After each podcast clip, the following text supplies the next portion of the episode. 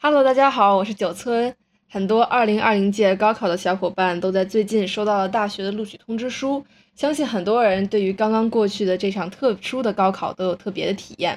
本周我们请到了我们的朋友小刘来讲了讲他在疫情期间备考的过程，在北大附中这个基本靠自学的魔法学校准备高考的体验，以及在这个特殊时期出国和高考的异同。此处插入一个词语解释，预科部指的是高三的预备班去准备高考的那一年，书院指的是北大附中没有小班级，只有六七十个人一届组成的大班级，可以理解为霍格沃茨里面的魔法学院。提到一些奇奇怪怪的两个字的名字，比如新民、明德，这些都是书院。听吧，听吧。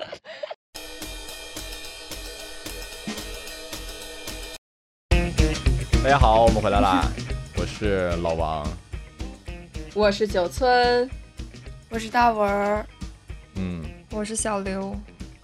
小刘你好，你怎么出现在这里？嗨，小刘，嗨，突然。好吧，那个九村你介绍嘉宾好了。九村我来介绍。好的，我们今天邀请来一位我们的好朋友小刘。呃，今天我们要聊一个就是比较严肃，但我们尽量让它轻松的话题，就是高考。因为呢，就是九村、老王和大文都是出国的学生，然后现在被卡在世界各地，没有办法移动。呃，但是呢，小刘不一样，小刘在这一年经历了，呃，从新闻上看似很曲折，但我们也不知道具体他们的生活里发生了什么的一年。小刘说他在高三，他只在学校去了三个月，其他时间呢基本都是在家里准备高考。今年的高考还因为疫情又拖延了一个月，所以我们今天想聊一聊这个特殊的一年的高考，对于真正的一个高考的学生来说是一个什么样的体验。对，所以小刘可以聊一聊你这几个月都是怎么生活的吗？具体的细节，还有就是高考什么样的体验。呃，我们的话是我想想，这一年的话是大概一月份的时候，当时不是爆出疫情的事情吗？那个时候我们是在放寒假，嗯、本来我们的寒假就是会啊、呃、会很短，但是没有想到，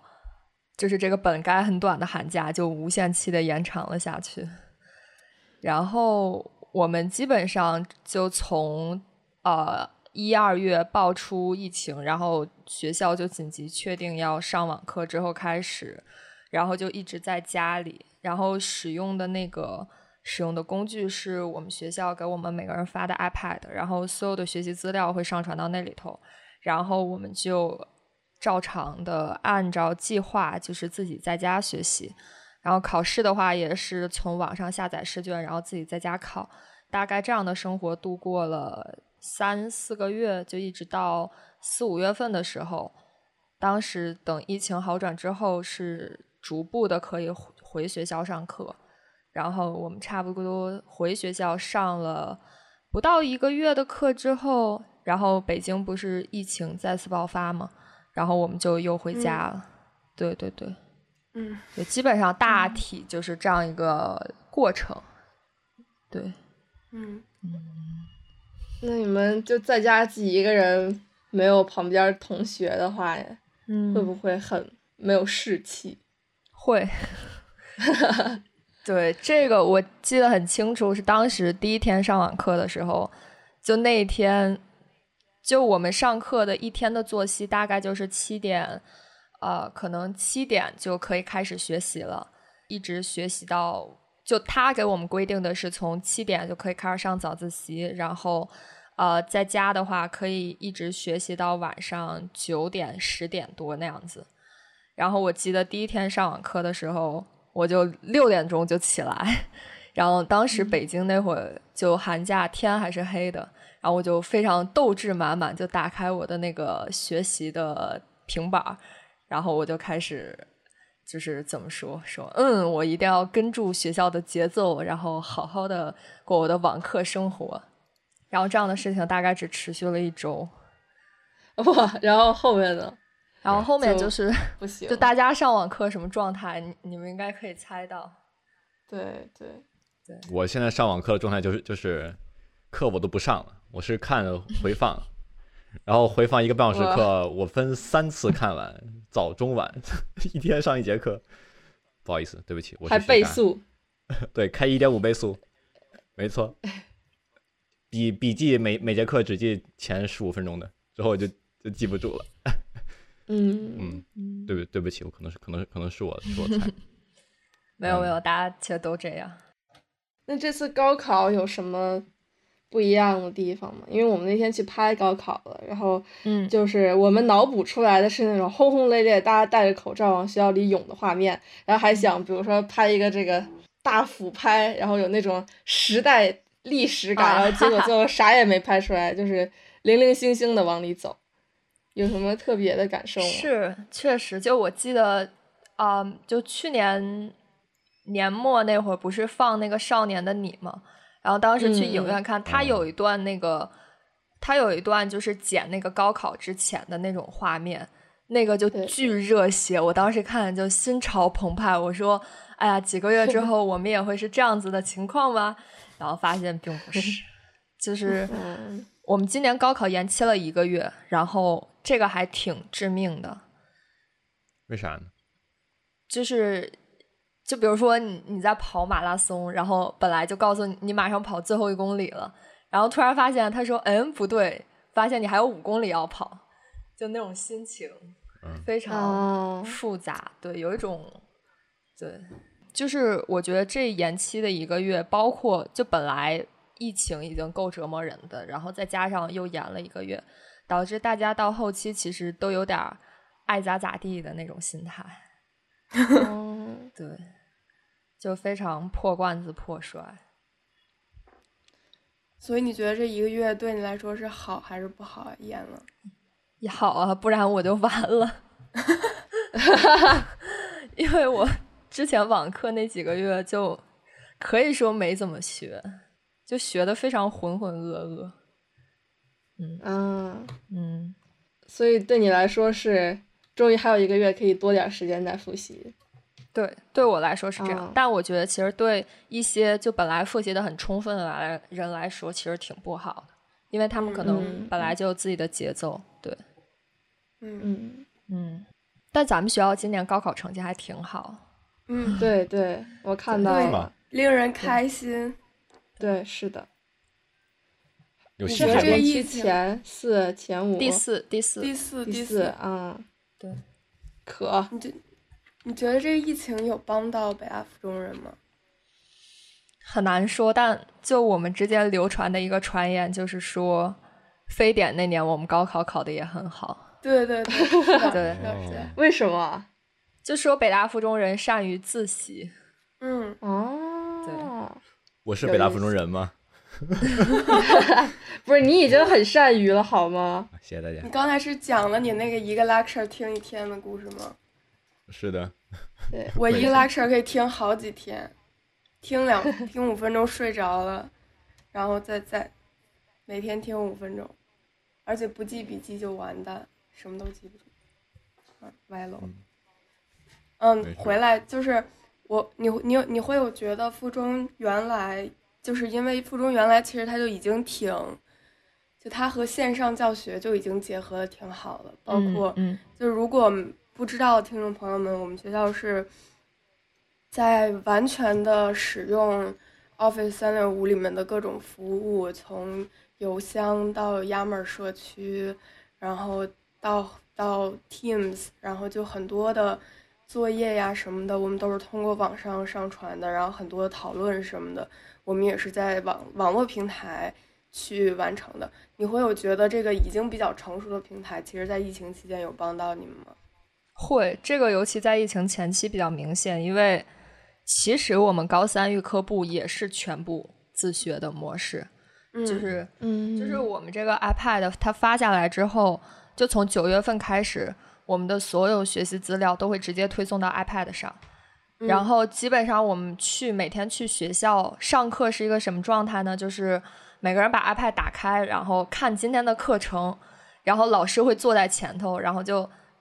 用自己的电脑也不知道在在干什么，然后就是老师会提醒一下、啊、比如说大家今天学什么，然后我们就开始打打开 iPad 自学，然后遇到一些什么问题、啊、哦，你们才知道是吗？我现在才知道，是我以为是上课呀，没有，没人讲吗？没有，而且视频，对，甚至为了配合，就是预科部的要求是啥？就是不让老师讲课，所以为了配合这种要求，甚至比如说，大家脑子里应该能脑补出那个教室的那个平面图，对吧？嗯、然后比如说讲台跟老师都在前头，嗯、但是我们的座椅朝向都是面对窗户的。哦，就是老师在我们这个有听说迷迷之迷之排座位，嗯，但是给大家介绍一下北大附中这个神奇学校吧，就是据我们类似于非高考部人的认知，就是感觉高一高二大家都学的也不是跟高考直接相关的内容，比如说看到的本部课呀都是什么《红楼梦》、张爱玲，就没有说呃，高一上高一下这种东西、哎、他们不是也有行知的课程吗？就是对，也有，但是我感觉很多时间大家也不是花在就是科课本上，就是有很多选修课和嗯书院的活动什么的，是对，就是嗯，所以我但是所以到了高三竟然还是自学，这个就我们都完全没想到。那你觉得就是这这这个是什么样的一个体验？体验就是咋说，其实它跟高一高二会过渡的比较自然，因为咱高一高二也不是什么正经学习、嗯、学校我天，确实自然确实确实然后我觉得会是在就是就会找到一个比较好的平衡吧，因为就像其实咱我们那些学生适应这种说呃，给资源自己看的这种模式也比较快，然后他也并不是完全自学，就是老师在那儿，你还是可以想找他还是可以找他的，对，嗯嗯嗯。那那这还能考海淀区第四，简直就是惊为天人！你们都是什么神仙吗？天哪！对，真的神仙，两年不学，自学自学一年，然后学一年海淀区第四，我天！老天，就疫情开始的时候不，其实我了解到别的学校上网课还挺手足无措的，但我们这边完全就相当于只是老师不在了而已、嗯、但我们那个教学模式其实跟在学校还是一模一样的。哦、嗯啊、所以学校就是个共享自习室呗，完了只不过现在没有自习室很有道理，很有道理，天哪，好赚啊这波学校。但是但是我有点奇怪，你们有没有想过为什么学校不让老师讲课呀？或者有没有老师给你们解释过为什么学校不让讲课，不让老师讲课？好像就是学校要推这种就是咋说新型什么智慧教育模式。对了，行啊嗯，那所以是不应试的吗？还是自己应试？不应应还是咋说，硬是还是硬的吧，就比如说我们在预科部的学习状态，之前那几个月是每天学到下午三点半，然后三点半开始必有一科考试、嗯、就一科考俩小时的那种等同于高考的大考、wow、然后考完之后我们再去吃晚饭，然后回来上晚自习。是每天吗？然后所对每天考一科，就一天就一周就可以把所有科都考完，对，嗯，听着好累，所以在这方面其实还挺累的，对，嗯嗯嗯。我看到了今年的那个北京的高考作文题，然后我觉得好难写，所以就是是是一条信息是吧？嗯，哎啊、呃，那是那是记叙文，记叙文啊，你是写的哪个？好奇，每一科都有自己的作用是吗？对对对，每一科都有自己的作用。哦，每科是学科的科吗？不是，呃，他给的信息是说，当时是说，就中国的什么什么卫星，它有好多科，然后他们共同连成那个天网，哦、是一棵树那个科，我明白了。啊、哦、啊、嗯嗯，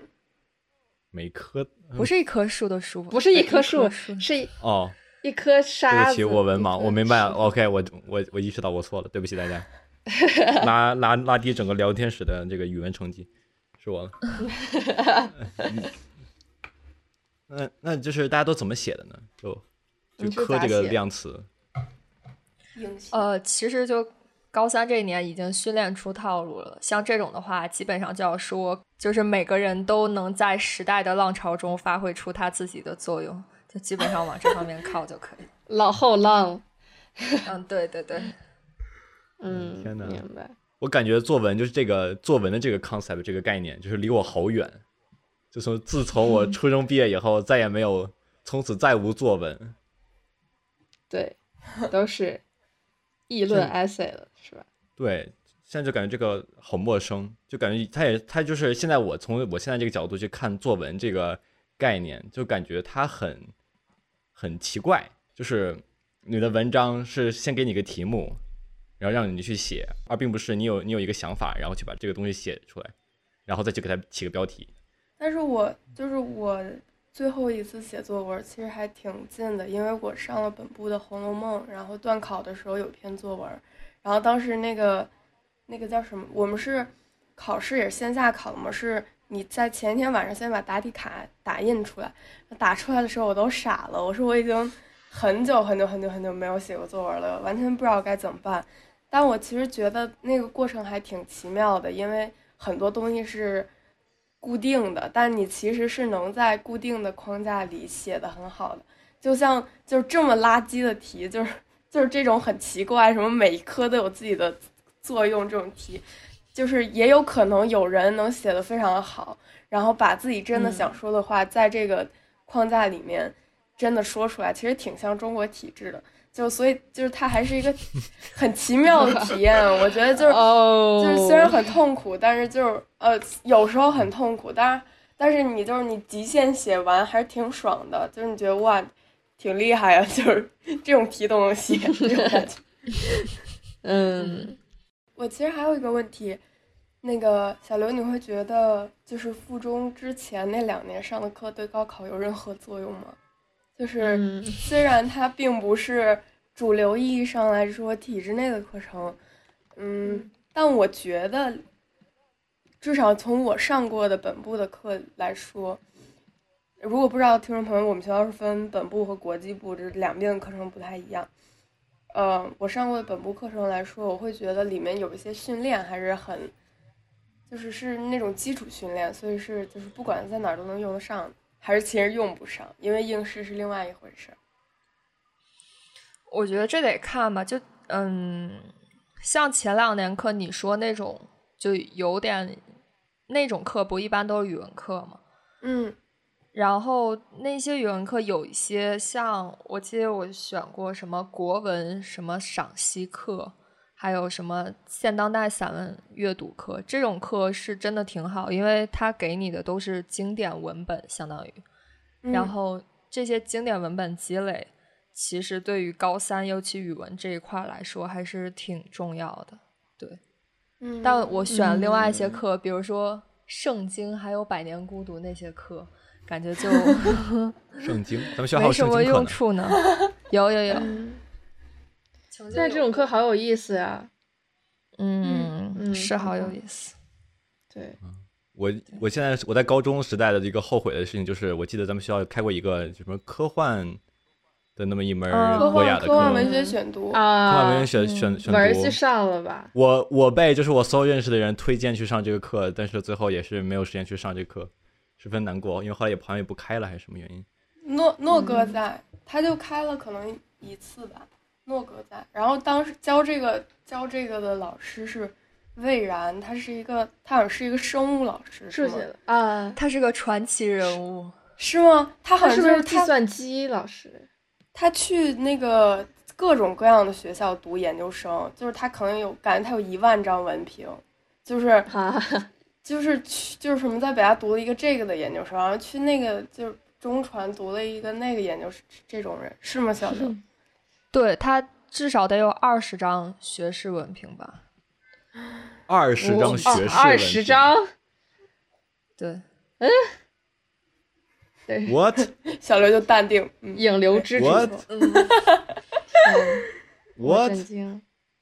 但你对他很强，他很强。对，他是同时读吗？同对啊，而且感觉他驻颜有术，就是他看着永远非常年轻的一张娃娃。哦，对对对，对对他永葆青春那种。对，哎，好后悔，我们我竟没我竟然不认识他，因为我有他朋友圈，然后他每次就是我感觉所有学校校庆的时候他都在，就所有学校校庆，所有校校庆，真的，他就我知道的，他至少有北大、中传、中戏，嗯，北师应该有，北师大，对对对，就反正就嗯。我觉得他好适合来来北大附当老师，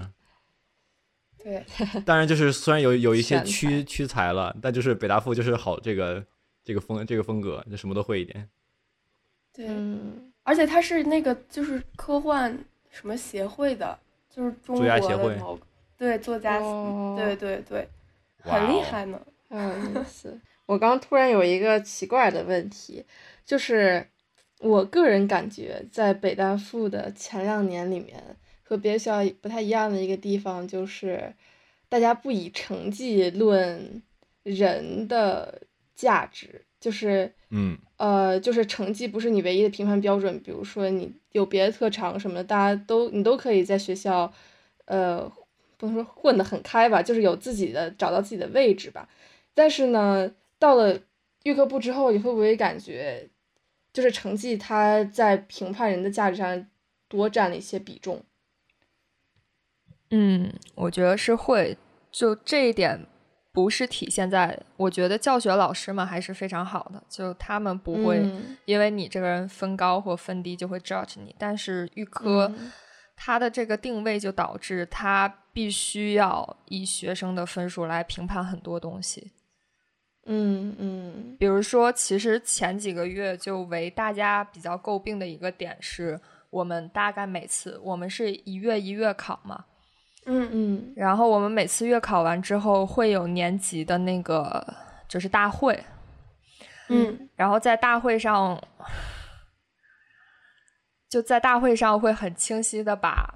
就年级高分表是一张，然后进步榜是一张，就这样，然后各科的高分榜又是一张，然后就全都列出来，然后是读吗？然后可能读他名字吗？对，会读名字啊，这啊好，哦、对，然后读完名字之后，然后有时候偶尔会有一些不太好的发言，就比如说说分数好的就是好学生，或者分数差的就怎样怎样，会有一些这种发言，对。这个还是我们当时还都挺不爽的一件事，嗯，能想象得到，没错，关起门来就是另一个世界。嗯，你接着说。嗯，我记得我在高中遇到的类似的事事情是有一次我们住宿部开会，换了个新的主任还是什么，就管住宿部的，然后把我们拉到那个礼堂去跟我们讲，就是啊要怎么怎么样怎么怎么样，就说了一些令人很不爽的东西，然后就是所有人都是就是就是就很很生气的那个，就是就离开礼堂的时候都很生气，然后对能感受得到，就是偶尔会有这样的事情发生，还挺不爽的。所以前两年教给我们的事情就是不当麻木的绵羊，就该生气的时候能感觉到愤怒。对，我感觉这就很北大附中，就是你很难想象到，就是就是比如说在我初中或者在我小小学的时候，就是我生生个生个气，我不爽一下也只是我的事情。但就但就是、嗯、到了北大附中，仿佛就是如果比如说什么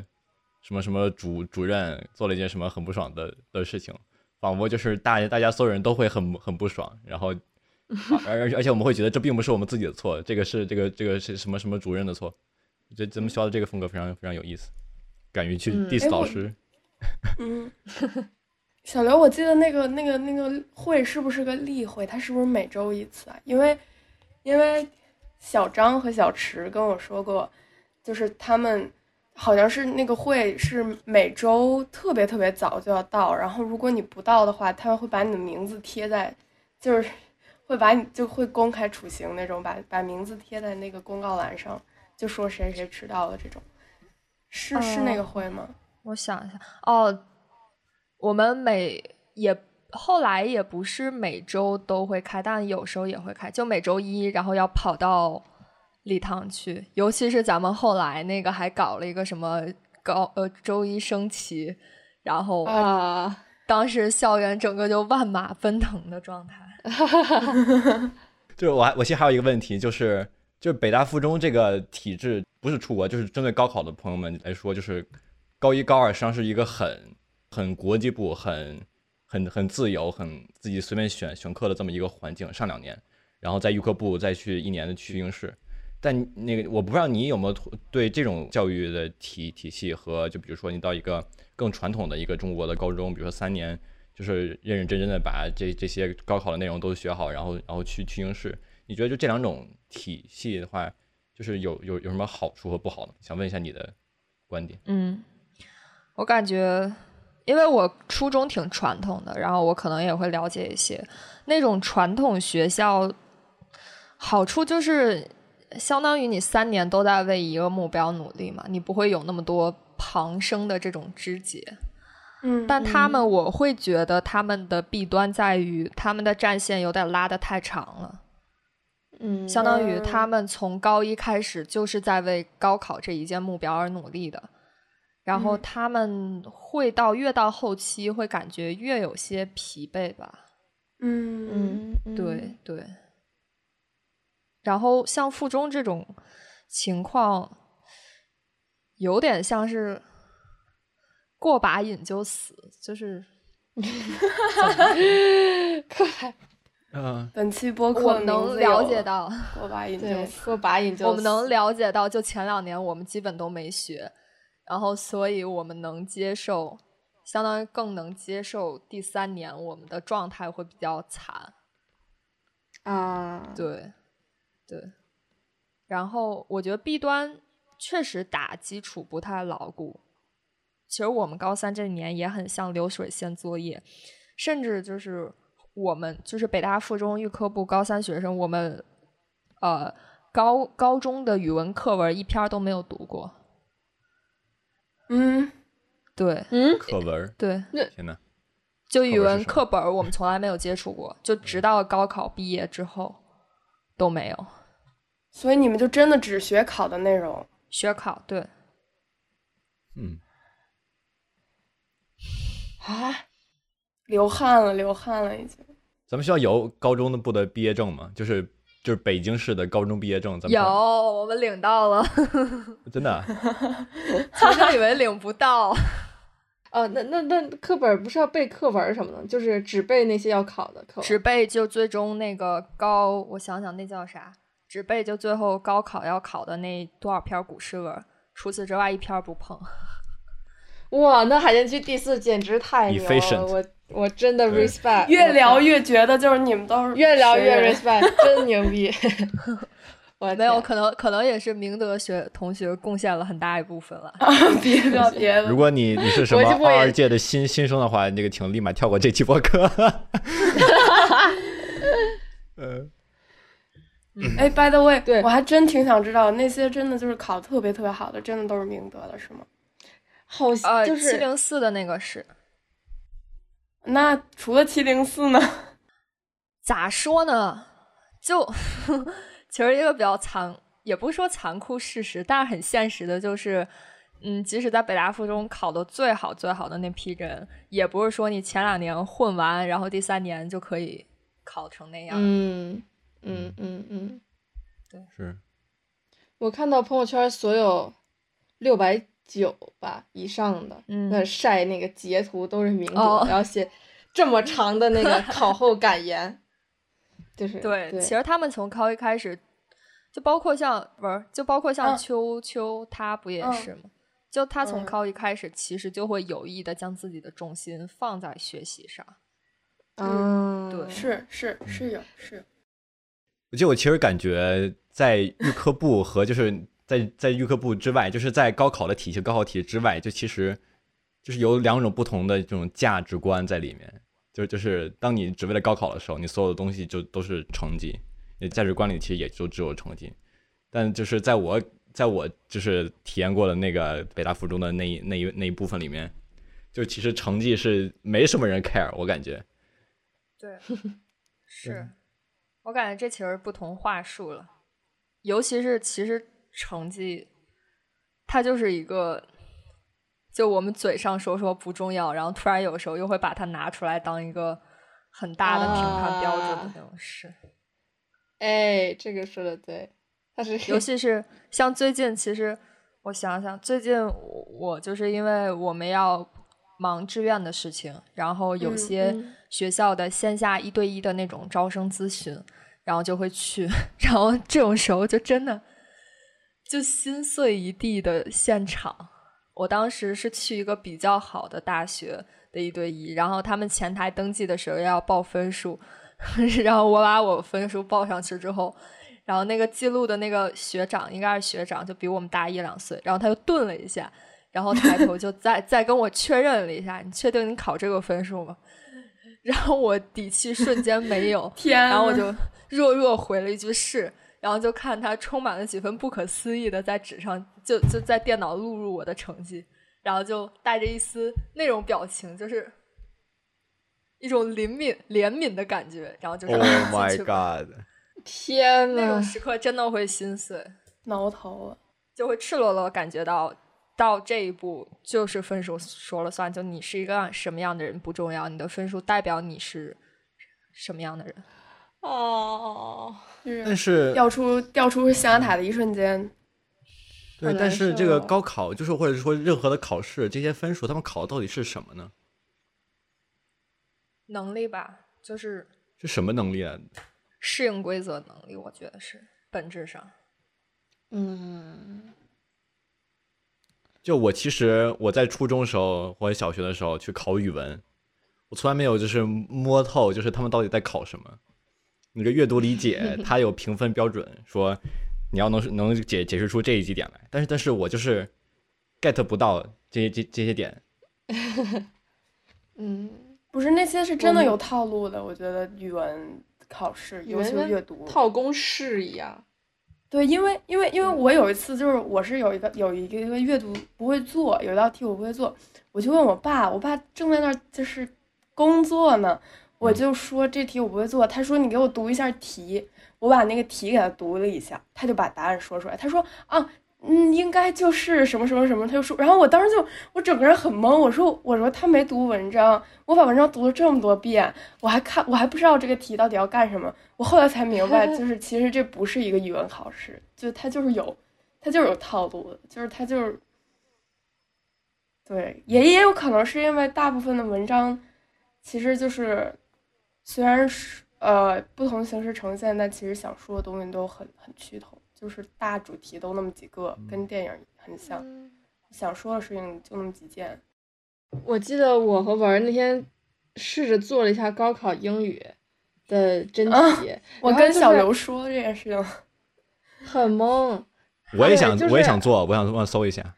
不就是就是就是他有一种强行好词好句的感觉，就是、嗯、就是一个人他紧张他必须要说什么 butterflies in your stomach， 就是他必须他硬要说这个就是你感觉这个就这个人他紧张的目的就是为了把这个好词好句引出来，你知道吗？就是这个人存在的意义就在于他要他要就是这个人的人生终终极目标就是带出这个好词好句，然后每一句都写得非常生硬。然后我和小郭读的时候，就是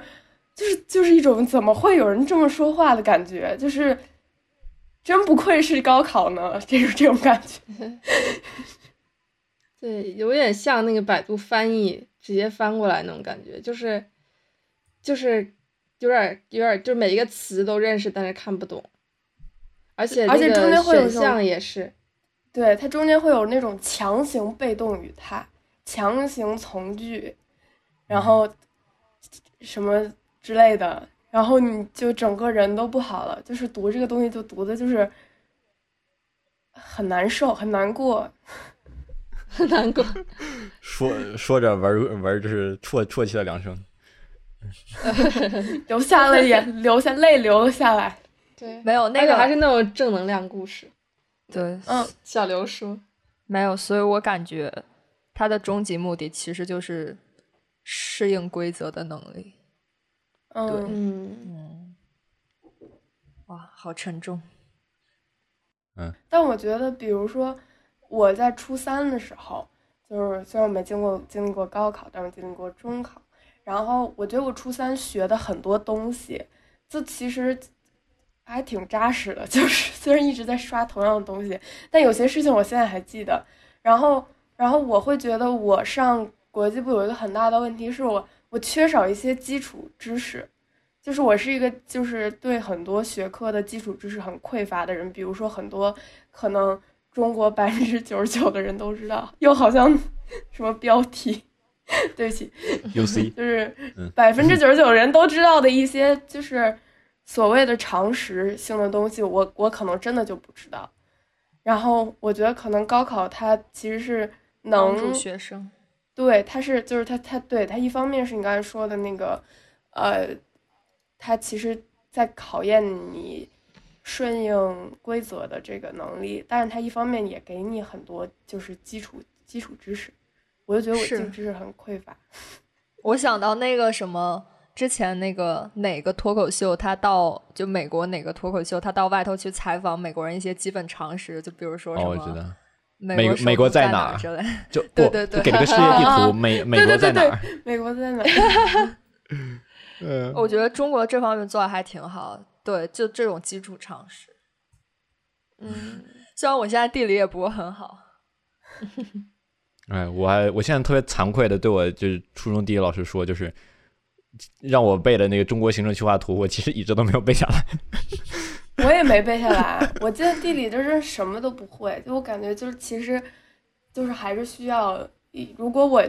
可以，就是因为我我是那种没有办法自己逼自己学习的人，但是比如说有高考或者是有有 G P A 这种东西的时候，就是有东西逼你学习，其实挺好的。就是如果有那么一个机会，能让我去补充一下基基本知识，我觉得对我来说是挺开心的一件事情。可能过程很痛苦，但是结果很还挺好。好嘞。哎，我其实有点好奇，就是就是因为我在疫情期间。去看过他们一次，就是去那个呃我去校门口去去就看好朋友，就是我原来是想每个月都去都去看他们的，在学校里的时候，因为我上一届两个学长学姐呃两个学姐没有学长，就是我每个月都会去看他们，然后没有完成，然后我那天就就想反正就想见他们，然后在门口见到他们的时候，他们的状态就完全和现在就是判若两人，就是每个人都已经说不上来那个那个气息，就是就是他们都已经很难过了，他们还要我我问他们你怎么了，他们还要安慰我说没事，就那种感觉，就是一定要还要反过来安慰我说没事，然后我就嗯、呃、那好那就嗯没事什么的，但是就是考完之后立马就回归正常了。你觉得那段状那段时间状态是什么样的？就是为什么为什么会那样？我感觉很大一部分就是要自己不要再关心别的事情了。嗯，就是会就如果比如说身体是有各种数值的话，就会把其他的那种感知度或者敏感度都会调很低，然后就全把数值堆在学习上的那种感觉。嗯嗯，对，哎，对，刚才说起两个价值观的冲突，然后我知道小刘其实之前有过一个想法，就是想去上海纽大或者类似于这样的，又就是在国内，然后他又有国际化背景的这样的学校，然后但是呢，好像听说最近又又放弃了，所以想知道你对这样的就为什么会。中意这样的学校，然后为什么又现在改变主意了呢？我感觉因为我报上纽，就是我关注上纽其实是去年暑假的事情，就我马上要升高三那会儿、嗯、然后一直准备也是高三刚开始几个月、嗯、我感觉当时充满了一种对国内大学的恐惧和不信任，就会很想用尽一切办法去逃开这种东西，包括逃开以高考分数决定你去哪所大学，进而决定你是个什么样的人的这种评价体系、嗯、所以当时会觉得啊，上海纽约啊，又是上海又是纽约，然后对，然后就非常世外桃源。包括我其实也去访校过，看过他们那，他们就是在陆家嘴的一栋楼里，然后那栋楼就非常、嗯、就非常道尔顿，这个先不说了，但是就是就那栋楼就非常让你感觉有一种逃离感，就是啊，我不在中国这些大学的这种范畴内。嗯，但后来其实真正经历完高三一年，反而会就是对这些国内大学有一种更加坦然的态度，然后也会就是把滤镜摘下之后，也会发现所谓这种中外合办大学可能现在还有一些不太成熟或者可能是不太嗯理想的地方。嗯嗯，对嗯，因为它真的很像一个出国的预科。嗯，所以我会在想我是否真的要四年都在这样一个环境下待着，然后我会感觉有点太隔绝了、嗯、就生活在太小的那种环境里了。嗯，所以后后来就放弃了。嗯，上海纽大它到底是一个国内的大学呢？它还它还是就是 N Y U 纽约大学的一个分校？它理论上是一个对一个校区，就是对，就跟另外一个校区，对对对，一样的。我觉得就是关于大学，就国内外大学这个事情，当时小池说过一句话很打动我，他说他他就是就是他本来是想学艺术史嘛，然后比如说去学艺术史，可能你去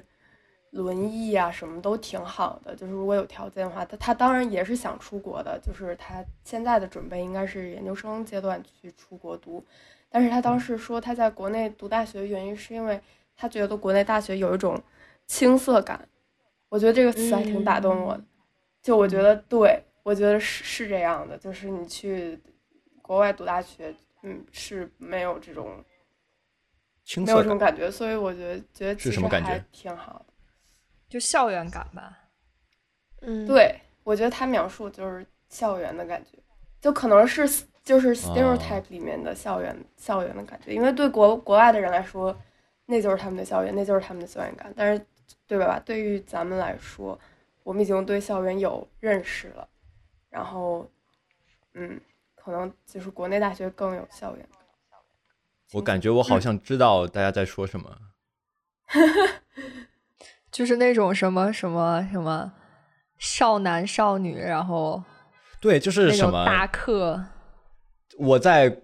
我现在在美国上大学上了两两年了，然后就是感感觉就是就是我只是在这里上课，但是我很少会有就就是啊，我这一宿舍的人这个我都认识，就是嗯，就这样的感觉，感觉感觉很感觉很少。跟我一起跟我一起上课的人都仿佛是就就是在新东方你你报了个课。然后就大家一起去上课的感感觉，的确会有认识的人，的确会有就经常会就是在一起比较熟的人，但就是感觉就是你环顾四周就很少会感觉就是大家和我都是在这个学校上课的，哎，就就很难描很难描述这个这个感觉，就因为其其实本质上我本来也是一个留留留留学生嘛，和很很多的这个在这上课的学生也不一样，嗯、但但就是很少有有那种怎么说，在美国这边可能会讲那种 community 的。感感觉在里面，就是我觉得这是美国人交朋友的一个习惯，或者他们社交的一个习惯。因为我可能是因为我不去 party， 我觉得不是，我是我在初初二升初三的时候去夏威夷下上过一次夏校，然后我的体验就是感觉他们之间交朋友就隔了一层膜，就感觉每个人都把自己套在一个塑料 bubble 里面，然后你感觉你和一个人很近。嗯，但又没那么近，就很奇怪的一种感觉，就是他们跟你都很好，然后人也很友善，然后呃，但是那种也有可能确实因为我是一个留学生，那我不确定是不是这样，但是就你就感觉没有办法跟他们很很扎实的产生化学反应，或者很扎实的有联系，我的体验是这样的。所以就是当时我走的时候还有人就是问我说你有没有联系方式，说你有没有 Instagram 之类的，我其实有，但是我说没有，就是因为我觉得我们也不会怎么样，就是也不会成为就是怎么样的朋友。我会觉得，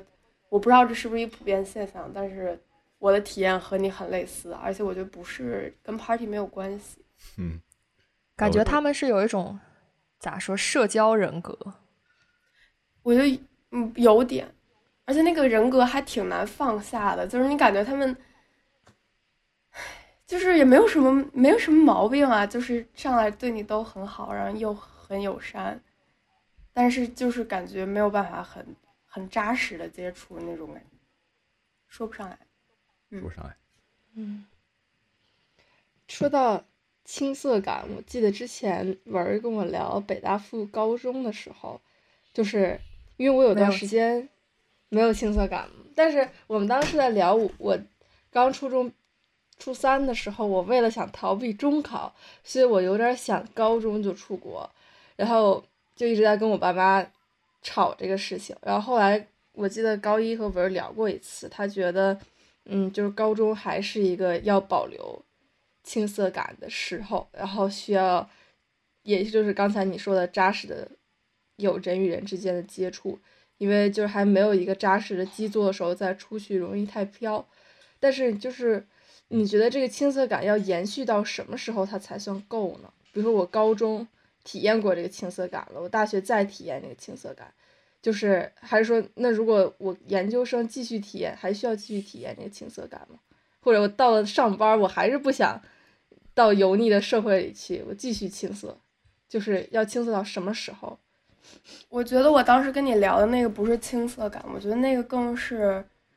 嗯。说不上来，但是我觉得他，我觉得无所谓啊，就是你你想什么时候不要就可以什么时候不要，你只要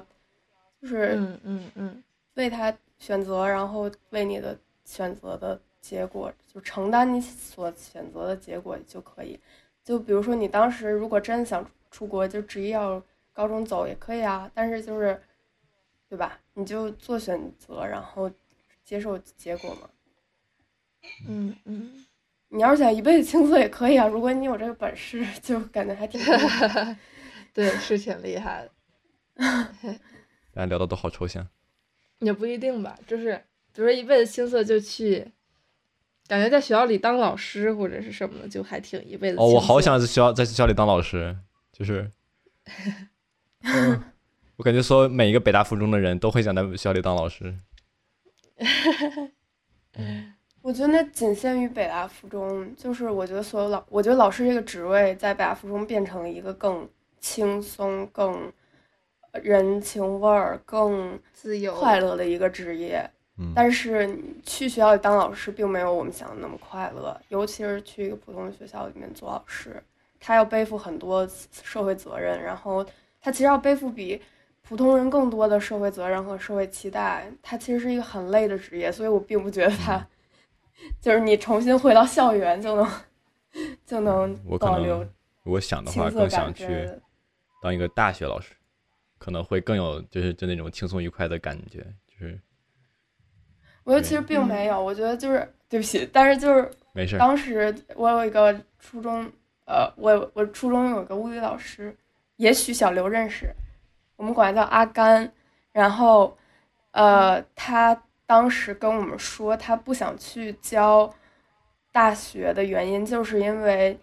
你去尤其是国内大学，可能老师和学生之间互动太少了，你就像一个孤独的演讲，你进去你自己一个人自己跟自己说话、嗯、说两三个小时然后再出来，反正哥我我受不了，就是我会觉得嗯没有被，我觉得我还挺需要被听到的，就我需要知道我说话的人在听我说话，我没有办法像咱们学校一些老师一样非常善于且乐于在讲自己的故事，尽管没有人听。我觉得这还挺厉害的，真的，我觉得还挺就是需要内心非常强大。是的，我我其实也并不是说我感觉就是说国外的大学可能就是学生的互动更多一点，我有很多就是上课的时候就是老师会问一问一个问题，然后整个就是整个这个 lecture hall 整个这个讲堂就会沉默大概十十秒钟，直到要么要么老师先受不了了，要么就是有一个同学打打破尴尬，但是这种情况是也会有的。就其实我觉得也是看老师的，看老看老师你能不能带动你你的这个你的面前的这群学生，就是能不能带动你的你的你的这个 crowd。这个这个其其实也也是一个是一个很难的技术活。嗯，是。嗯，但你会不会觉得是就是跟我不知道这跟文理学院和大 U 有多大关系？因为因为我最近也在上网课，然后我也听了几个非常尴尬的 lecture， 但是所有人非常 engage， 就是特别就是那种很就我会想这种问题怎么会有人答，就是就或者是这种问题怎么就是你问出来就要怎样呢？都会有人很认真的回答，而且真的是就是一个接一个的，就我都我在 discussion 的部分没有听过长于五秒钟的 pause， 就是我觉得五秒可能都长了，就是非常连贯。然后我们的 lecture 可能我不知道你们 lecture 有多大，但我们的 lecture 有七十个人吧，七十五。七十人，我们这算小的。嗯，对对对，可能嗯。我懂你的意思。哎，我们说回高考。好。我我我其实还有一个就是就是小问题，我感觉就是其实。最开头的时候小郭已经提到过了，你会觉得就是进了预科之后朋友们之间的关系发生了微妙的改变吗？嗯，不会，就就其实也不会、嗯、是因为预科它的那个班级其实、嗯、我不知道其他人怎么想，但其实预科的那个班级感是挺弱的，因为相当于是一堆之前就很多人你之前从来没认识，然后突然就那个放在一起自习。对对，是共享自习，共享自习他会，所以和好一点班级包括我在的几个挺好的班级，他们会有一种就是宏观层面上的和谐感，但是你不会具体、哦、也不是假就是宏观层就就你会很爱这个这个概念这个集体，对对对，但是你不会真的跟某一两个人走得过于近，就这种概率比较小。嗯，就你仿佛跟每个人都很好，但是如果你说你跟谁好你也说说不出来。对，虽然我也有交到一个、嗯、就是通过班级交到朋友，但是基本上还是会去找像跨班的一些同学，就原来交往好的同学去玩。嗯，我听说他们就更不太行的班级基本上就班里也没啥人说话，然后包括可能都认不清，就到毕业就认不清班级里每个人叫什么。哦，哎呀，记人名是很难的一件事情，我我觉得咱们不用太价值，因为我记得我在初中的时候我记我们班人名记得好久啊，天哪。我觉得记人名是一件很难的事情，如果你跟他们没有交集的话。嗯嗯，那可能是、嗯、那可能是的。嗯，就是慢慢的其实也都能记住。嗯嗯，有一个好奇的点是书院的这个身份有影响到班级的结构吗、哦、或者是我这个就得好好聊。哇，一不小心书院跟班级这个问题，我觉得其实预科部很大的一个好处就是它不让学生们再以书院成员身份自居了。嗯嗯，对，我们会是以人和人这样去看彼此，而并非说啊你是哪个书院我是哪个书院这样、嗯、所以就所以其实之前那个毕业典礼当时做那个书院奖的那个片儿的时候，就当然对学校那边要求其实我都有一种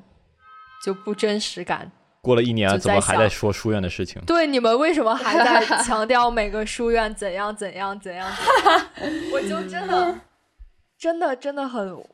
怎么说很无语凝噎。嗯、哇，这个词好好久没有人听人说了。文化人，文化人。所以班里没有什么书院和书院之间抱团啊。呃，想多了、啊、对，真的这个真的想多了，顶多就是可能我跟你是一个书院、嗯、我们之前认识，我们可能聊天会聊多一点，而且尤其我看、啊、其实本部很多人交友他们也不是按书院交友的。嗯，对，嗯，就其实你想就是我们这届的就是我们和我们下一届的的国国际部，其实你想西境西民至至善这几个书院其实大家都是因为都都都是国际部，其实也也也是能打成一片，对吧？所以其实预科部它从某种意义上来说，把每人和人之间的关系割裂开来了，对吗？是它变得，为啥是割裂？就是把它变得更个个人了。对，我觉得会是，嗯，但不能说这是一件不好的事情。嗯嗯嗯嗯，可能就是抛开了书院的这个标标签，我们真更能看清楚，就是我们在和谁去去搜去搜 socialize， 是不是？对，确实，而且我其实现在对学校挺无语的一个点，嗯、就是它有点有点太强调书院和书院之间的不同了。嗯嗯嗯嗯嗯，我的朋友圈看到什么书院书院帽分院帽，那是什么东西？哦，那个、书院帽被骂得很惨，看到了是要强行给每个书院贴标签，然、嗯、然然后给新生们就是分到各个书院里面。对，好像是推荐吧。我我觉得就是书院帽，它书院帽在《哈利波特》里面的存在，为为什么合理呢？因为它是是魔法，它并不是逻辑。对，对它是魔法。对，嗯，但这个新的标题出现了。书院帽在书里存在是因为它是魔法，书院帽是魔法，不能人工书院帽。人工书院帽它也不是书院帽了。对 ，A I 书院帽。对，这件事情在他们看来会就是会笑死这帮麻瓜们。然后我现在想，咱们诸位都毕业了哈。Yeah， 是哎，再也不是高中生了，可也进入不了大学。但我们现在感觉，我们现在如果我们现在回看我们这个高中这个书院的这个概念的话，就我感觉其实也很有意思。因为我的话，就是我在高中的时候就是啊，书书书院其实是一个很重要的很重要的事情。但就是我现在去看，就可能觉得就是啊，就可能只只是当当初的一个一个 bubble， 是这么一个泡，可能你毕业了，这个泡就破了。你可能就会越来越就觉得就是啊，是这么一个事儿，但很难再就是 feel feel something about it。嗯，我不知道你们有没有这样的感觉。我觉得当时爱它是因为有那么一群人，然后你们创造了很多回忆。现在感觉联系变弱了，是因为那些人都不认识了，就像教学楼里的人都不认识，你也不太想圣诞节回来了一样。但是我觉得，对于那段时间我们的那一群人和创造的东西还是抱有很多感情和骄傲在的。比如说我每次给他们看那个新民的 B 站账号，给他们给那个就这，因为这两天我在跟 so 我这个对我在我在跟新民这一届做宣传片的那个学妹这段时间一直待在一块儿做另外一个项目，然后我就给他讲我们的片子是怎么做出来的。老王做的四部曲呃，把很多人都吸引来了新民，然后告诉他们，他这是一个什么样的精神在里面。不是，你知道你你这个四部曲，最后搞成每一届都必须要拍四个吗？然后其实他们现在觉得不拍四个就不正确了，你知道吗？然后小孩就非常非常 struggle 的在想，我怎么才能凑够四个？我都崩溃。我们当初拍四个，都怪你。我当时拍四个原因是因为我们当当时有有一次开会说，好吧，我们这个开会一个一个一个小时。我们就做一件事情，我们 brainstorming， 我们头脑风暴，我们想我们能拍拍拍什么，想到好多，最后开始删删不掉，这四个死活删不掉。我说想拍都拍，全拍。嗯，是。说老王刚问问题，我觉得就是，我觉得书院也好，书院上的标签也好，它存在都是有它的目的的。比如说书院，它刚开始存在就是因为。咱们这个学校刚开始你进来是一个可能没有归属感的地方，因为它太自由了，然后它的出路太多，就是学校想给你提供一个，我觉得书院有点像一个 buffer zone， 就是在你没有真的找到你自己的定位 ，buffer zone 怎么缓冲？缓冲区、缓冲带、缓冲区，对。然后就是在你没有真的找到你合适定位之前，你可以有一个呃。一个东西，一个集体一样的东西去引导你，说你去怎么交友，你去怎么做一些什么事情，就是它是给你了一个路走。我觉得这是刚开始就是书院，就至少对我来说书院的目的，想要达到的目的。然后再包括那个刚才就是说那个分院帽强行贴标签那件事情，那也是有它的目的的。就当时我在和那个，呃，我当时和叶总聊这个当时新民的招新推送的时候，他说过一句话，就这个话很重要。他又说，其实这个书院真的是就是大同小异，就它没有什么那么大的区别。但是你要这个标签的目的是让新生能够选择你。然后他说，你看，比如说格物，他们的 slogan 就是什么，这里是格物，欢迎回家。然后他们的颜色是暖色，然后他们做的活动就是整体给人一种很温暖的感觉。就是就是他就反问我说，你觉得新民不温暖吗？我说温暖啊。他说对啊，但是人格物每一年都在强调温暖，他每一年都说自己温暖，每一年都说自己温暖，然后温暖这个词慢慢就变成他们的了。但你说其他书院不温暖吗？就是也温暖啊，其实就是没有什么区别的。就他的目标是为了呃吸引新新生，因为如果真的是七个八个就是没有什么区别，只名字不同的书院放在一起，就没有办法进行选择。但是就是要这个标签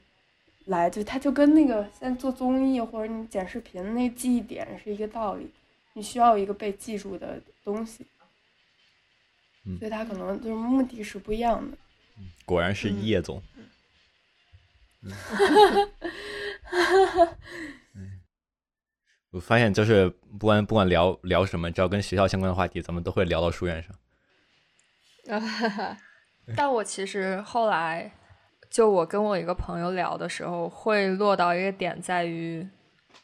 我们不能只看到书院这一层。嗯，很多人会被局限在这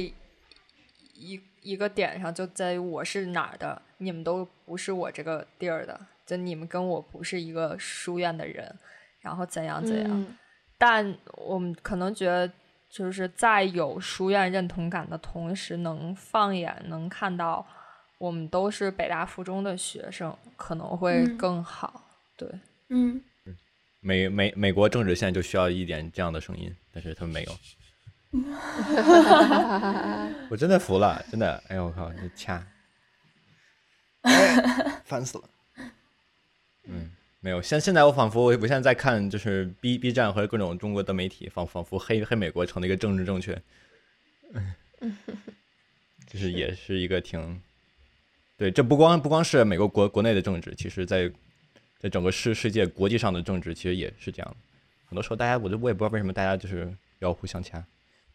说起刚才书院那个话题，我觉得就之前有一个人他做他的研究项目。关于北大附中的归属感，然后他问我说，提到归属感，提到新民，你脑子里想的是什么？然后我当时脑子里想的竟然是很多画面，就是很多人的脸哗哗哗哗哗闪过去。然后所以我觉得可能究其本质，所有事情还是回到个人。因为我们说每个书院的标签，其实我想来想去，比如说我可能说某些书院他学习很好，某些书院很有创新精神，某些书院体育很好，但他其实只是那书院的那几个人，那几个比较冒爱冒尖的人让我们记住他的点。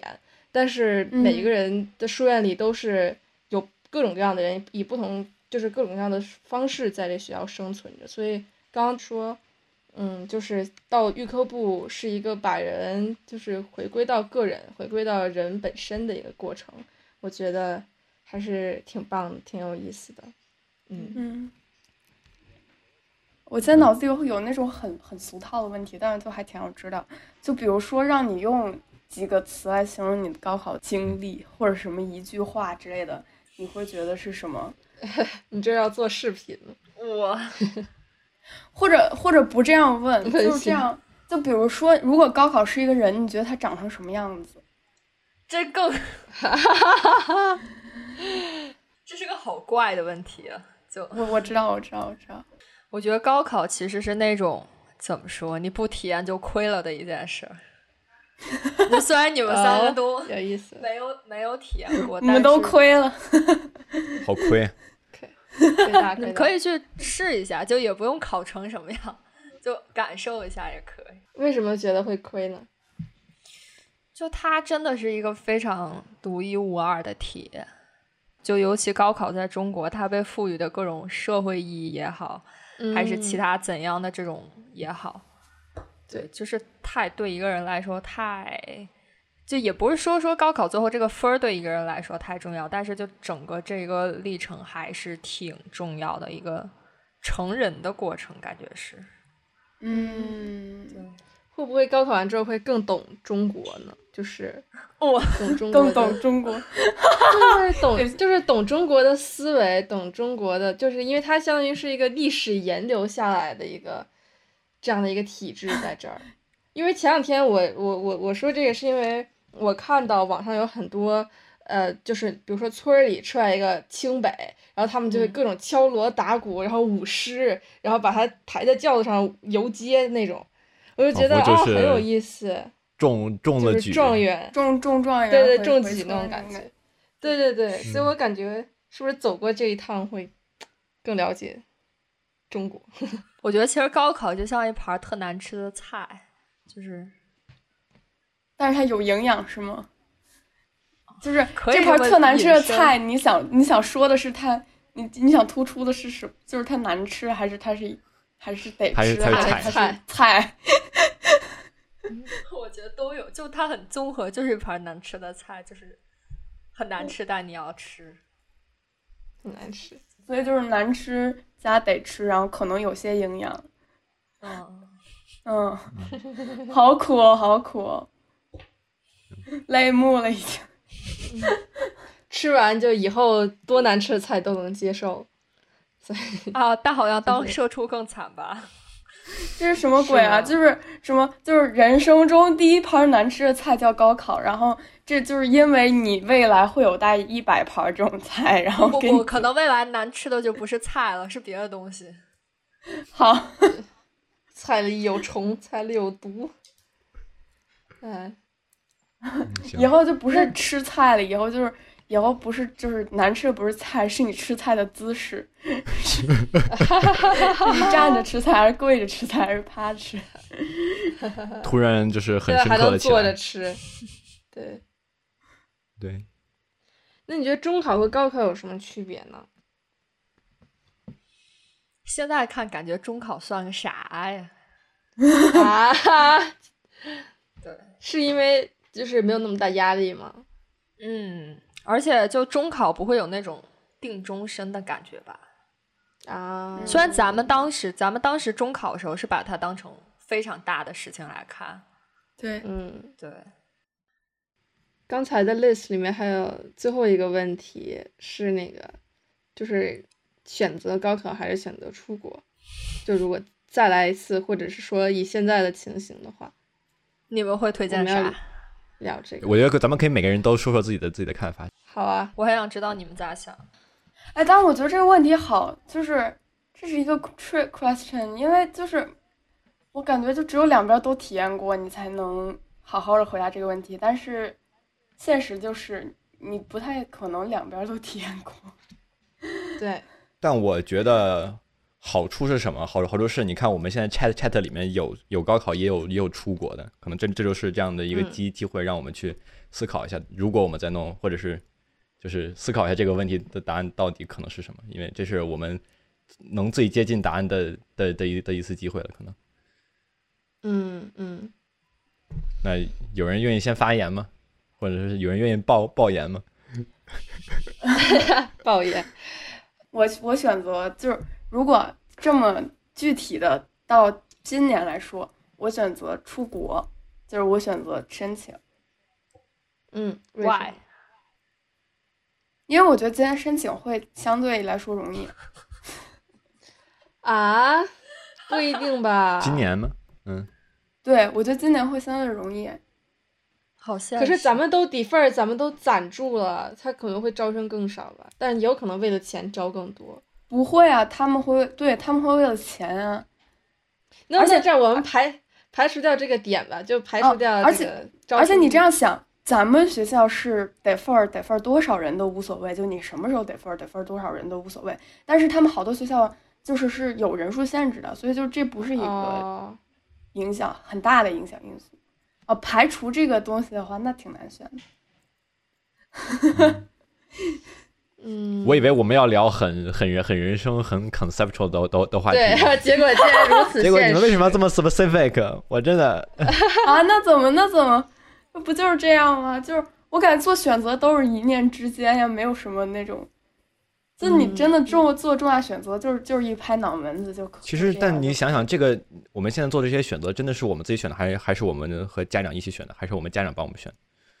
还是突然变得 conceptual 起来，突然变成哲学议题，对吧？我们到底有没有能够掌握自己命运的权利？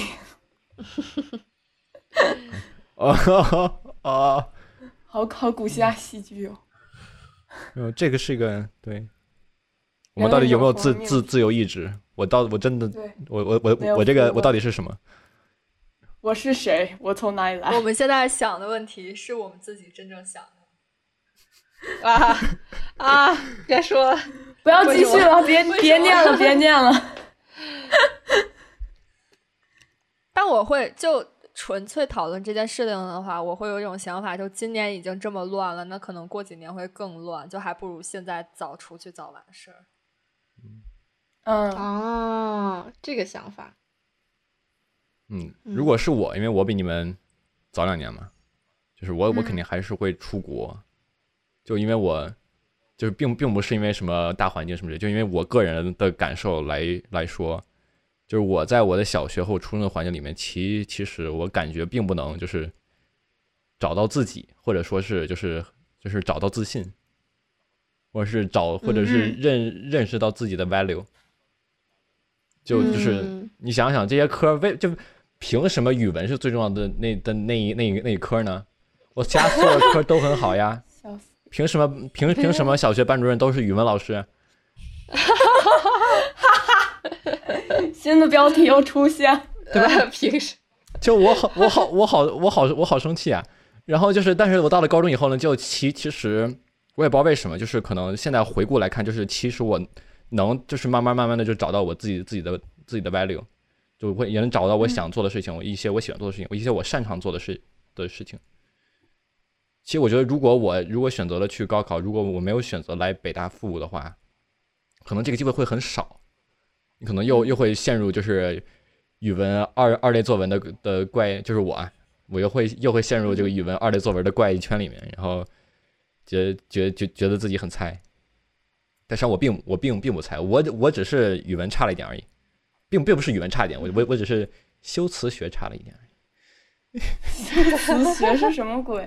没有，这这个这个是个梗，你只是还没有掌握套掌握套路。对，这个嗯对。哎呀，你知道咱们学校有个原来有个老师，现在好像不在道尔顿。嗯嗯，我当时对啊，他的预科教课吗？对，好像是。嗯，然后就就是他一开始给我给我很大的好好感，为什么呢？因为他一上来就是就第第第次了一下，就是我原来那个就是的那些语文体体系，他的他第一次的就不管他说的对不对不对吧，我觉得他是这么第一次，就是就是因为原来你在教语文的时候，语文上是国学。作为一个国学的话，你不不光是有你怎么写文章，怎么写好的句子，其实有的时候也会有，就是历历史有人文，有政治，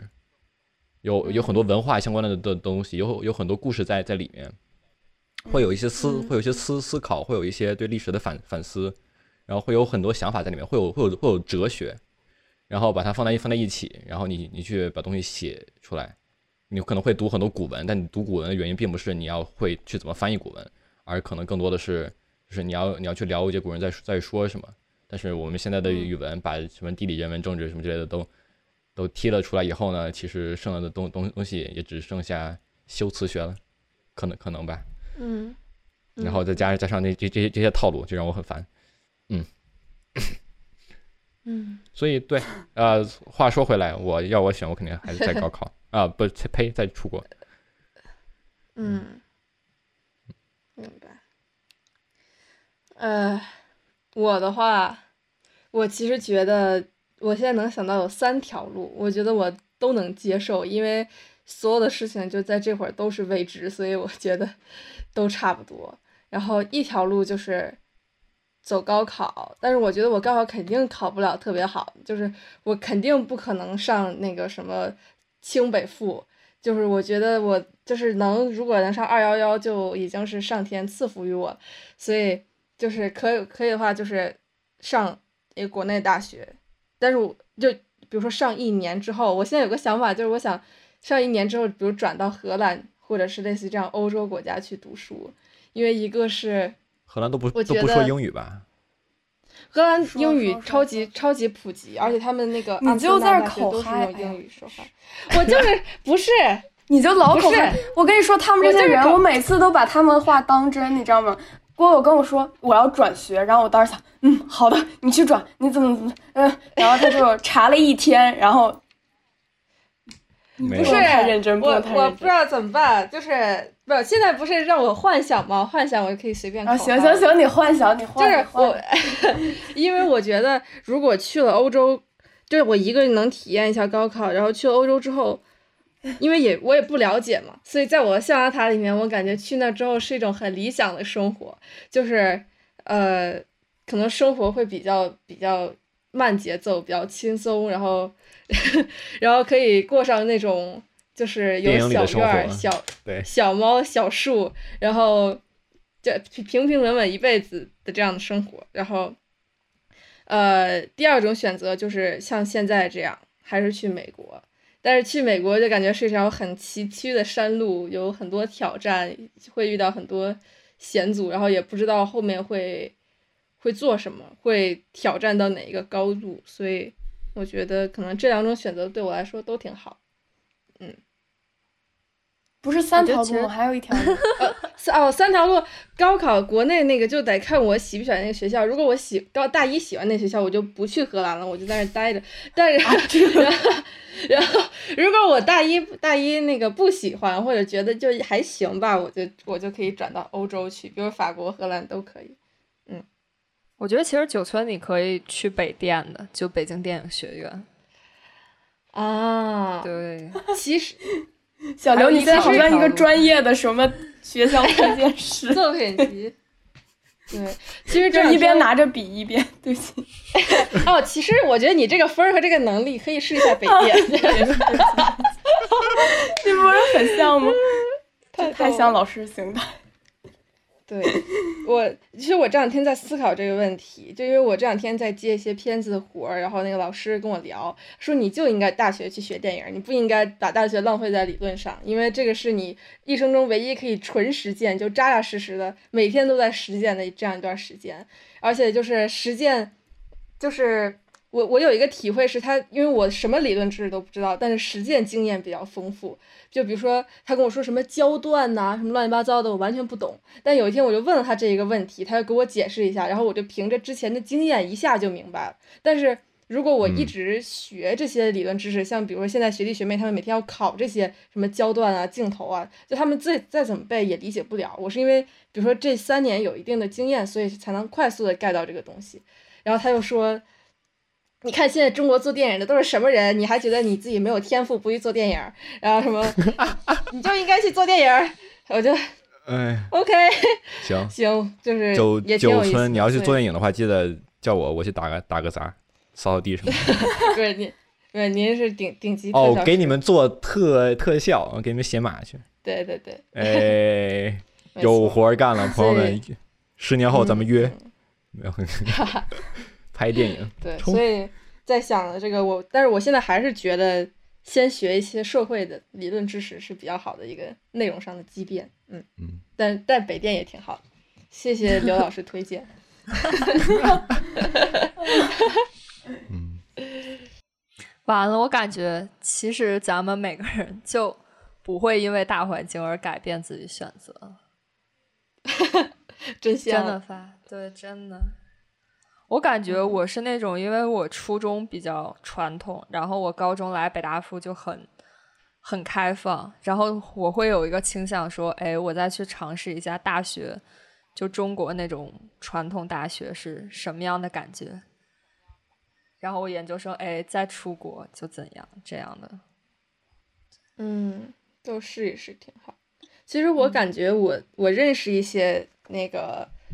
中国所谓传统大学大学生，我觉得他们就活的都很酷很非主流，就是并没有我想象的非非常的就是应试出来的孩子那种感觉，就他们还是很有自己生活有自己想法的。嗯，在哪儿都看人。对对，是还是看个人。对，说到非主流，你也挺非主流的。谢谢。我们我们我都没有看到，就是老王看到这个这个场面的 reaction， 我感觉我很难过。老王没有什么 reaction， 老王就嗯，他就比较他他可能就比较像你爸妈，就是嗯行，就孩子就这样，就嗯对。我是这样吗？哦、给大家解释一下。对，给大家解释一下，就这个画面是因为我剃了个秃瓢，所以就是大家就是到哪儿大家都说非主流，然后刚刚老王还没有见过我的秃瓢，所以大家很期待他的 reaction 是什么。嗯，你的你刚 reaction 是什么？我刚以为是我问你你怎么紫了。哦、对，他他第一个关注的竟然是就是我的颜色为什么是紫色。嗯、就我挺喜欢紫紫色的，我觉得紫色挺酷。我我我每、哦、每次在那个那个。什么 Super Smash Brothers 那个大乱斗里面，我每一次那个人物的皮肤显得都是紫的，紫色就很酷。但是我感觉现在就是人均紫色呀，就我感觉我去出去放眼望去就是紫的一片。对，就是就是他们高考完之后，就是打耳洞染头欢乐谷里面的染头这个项目，就是大家都染成紫色，一半都是紫的。对对，嗯，真的吗？行，对。不知道为什么，这是莫名其妙的浪的那个 trend 时尚浪潮，对，就很、嗯、对。没事，等等，有可能是因为这是唯一不用漂的一个颜色啊，还比较彩的。嗯，我之前那个绿的都在漂，这个就不用漂。所以，所以，所以九村，你是去理发店吗？还是自己在家漂？对，我去理发店，他给我剪成了我妈的那个眼。长度，然后简直跟我妈一模一样，我就很生气。然后我第二天我又找他，我说不行，你再给我剪短一点。结果他给我剪成了文说是像那个老年登山队带队队长一样的长度，就是就是那种刺猬头。不是你你把那张照片发给他们，我要我要说一下，他他就他剪剪完了之后，他穿了一个那个紧身的那种登山用的那种衣服，我当时整个人都啊，不是什么叫登山呢？等会儿，等会儿给你们发一下。完了完了，然后我就我就又很生气，我就怎么看怎么不顺眼，最后我就自己剃了。等一下，哎，我怎么找不到？不是，真的太恐怖了，我觉得不起，我觉得我觉得不可。哎，你花这么久，还不如我发呢。等一下，等一下。啊哈哈，还没好。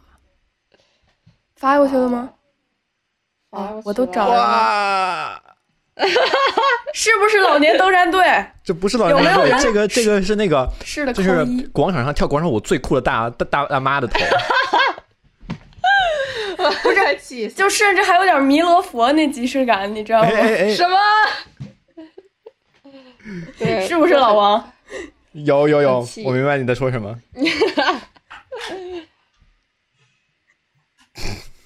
可以好好的，比我都差还差不多要小一年的人，我这样跟你出去，我叫你妈估计都没有没有人能提出异议。真的就是怎么剪怎么妈，就好气。我本来脑补出来的是那种就是飒姐，就那种欧美飒姐，然后那个就是怎么怎么弄出来都是大妈头，好生气。哎，我想咱们要不把这播播客咱结个尾，然后咱接着聊。好、哦，结个尾可以可以。我开空调都快热死。可以，那我让我先结、嗯、结结个尾。好，我我我来我来结吧，我这儿翻到结语了。来，好 ，OK， 好嘞，欢迎各位关注我们的微博，我们的微博名称是酷毙了 sweet， 就是酷毙了三个字加上 sweet， 然后 S W E E T。同样欢迎大家给我们发邮件，我们的邮箱是 kuulest at yeah dot net，kuulest at yeah dot net。具体的邮箱可以在 show notes 里面看到，然后希望能收到大家的各种反馈。然后我想补，我想补补充几几句。你虽然看到我们播客是有大概十五期的这么一个频率，对对吧？但是就是如果你看我们微微博，如果你搜到一个就什么东西都没有没有的微博，那个是我们的微博，不要担心。我们哎，有一点了，哎呦，有一点点东西的微博有吗？不是假的，那怎么办？那我今天把狗狗这个这个发上去吗？就把这个好引流。然后对，然后我再补充一个，就是就是。我其实想，就是如果你们顺手方便并且喜欢我们的话，可以到苹果播客上给我们打个五星好评这样的。因为哦，对对 对, 对，这个也挺酷。谢谢各位老板，嗯、对，然后谢谢我们的百万粉丝们给我们的大力支持。嗯，好，这梗我要一直玩下去。嗯、谢谢百万粉丝，就是 fake it till make it， 你呢 ？Yeah, fake it till make it. Yeah。那今天就先说这么多，我们好，之后再说，下周再见。下周，下周真的可以吗？拜拜，拜拜，下期，下期，下期尽量更新，尽量下周见，拜拜。Drop, drop, drop, drop, drop.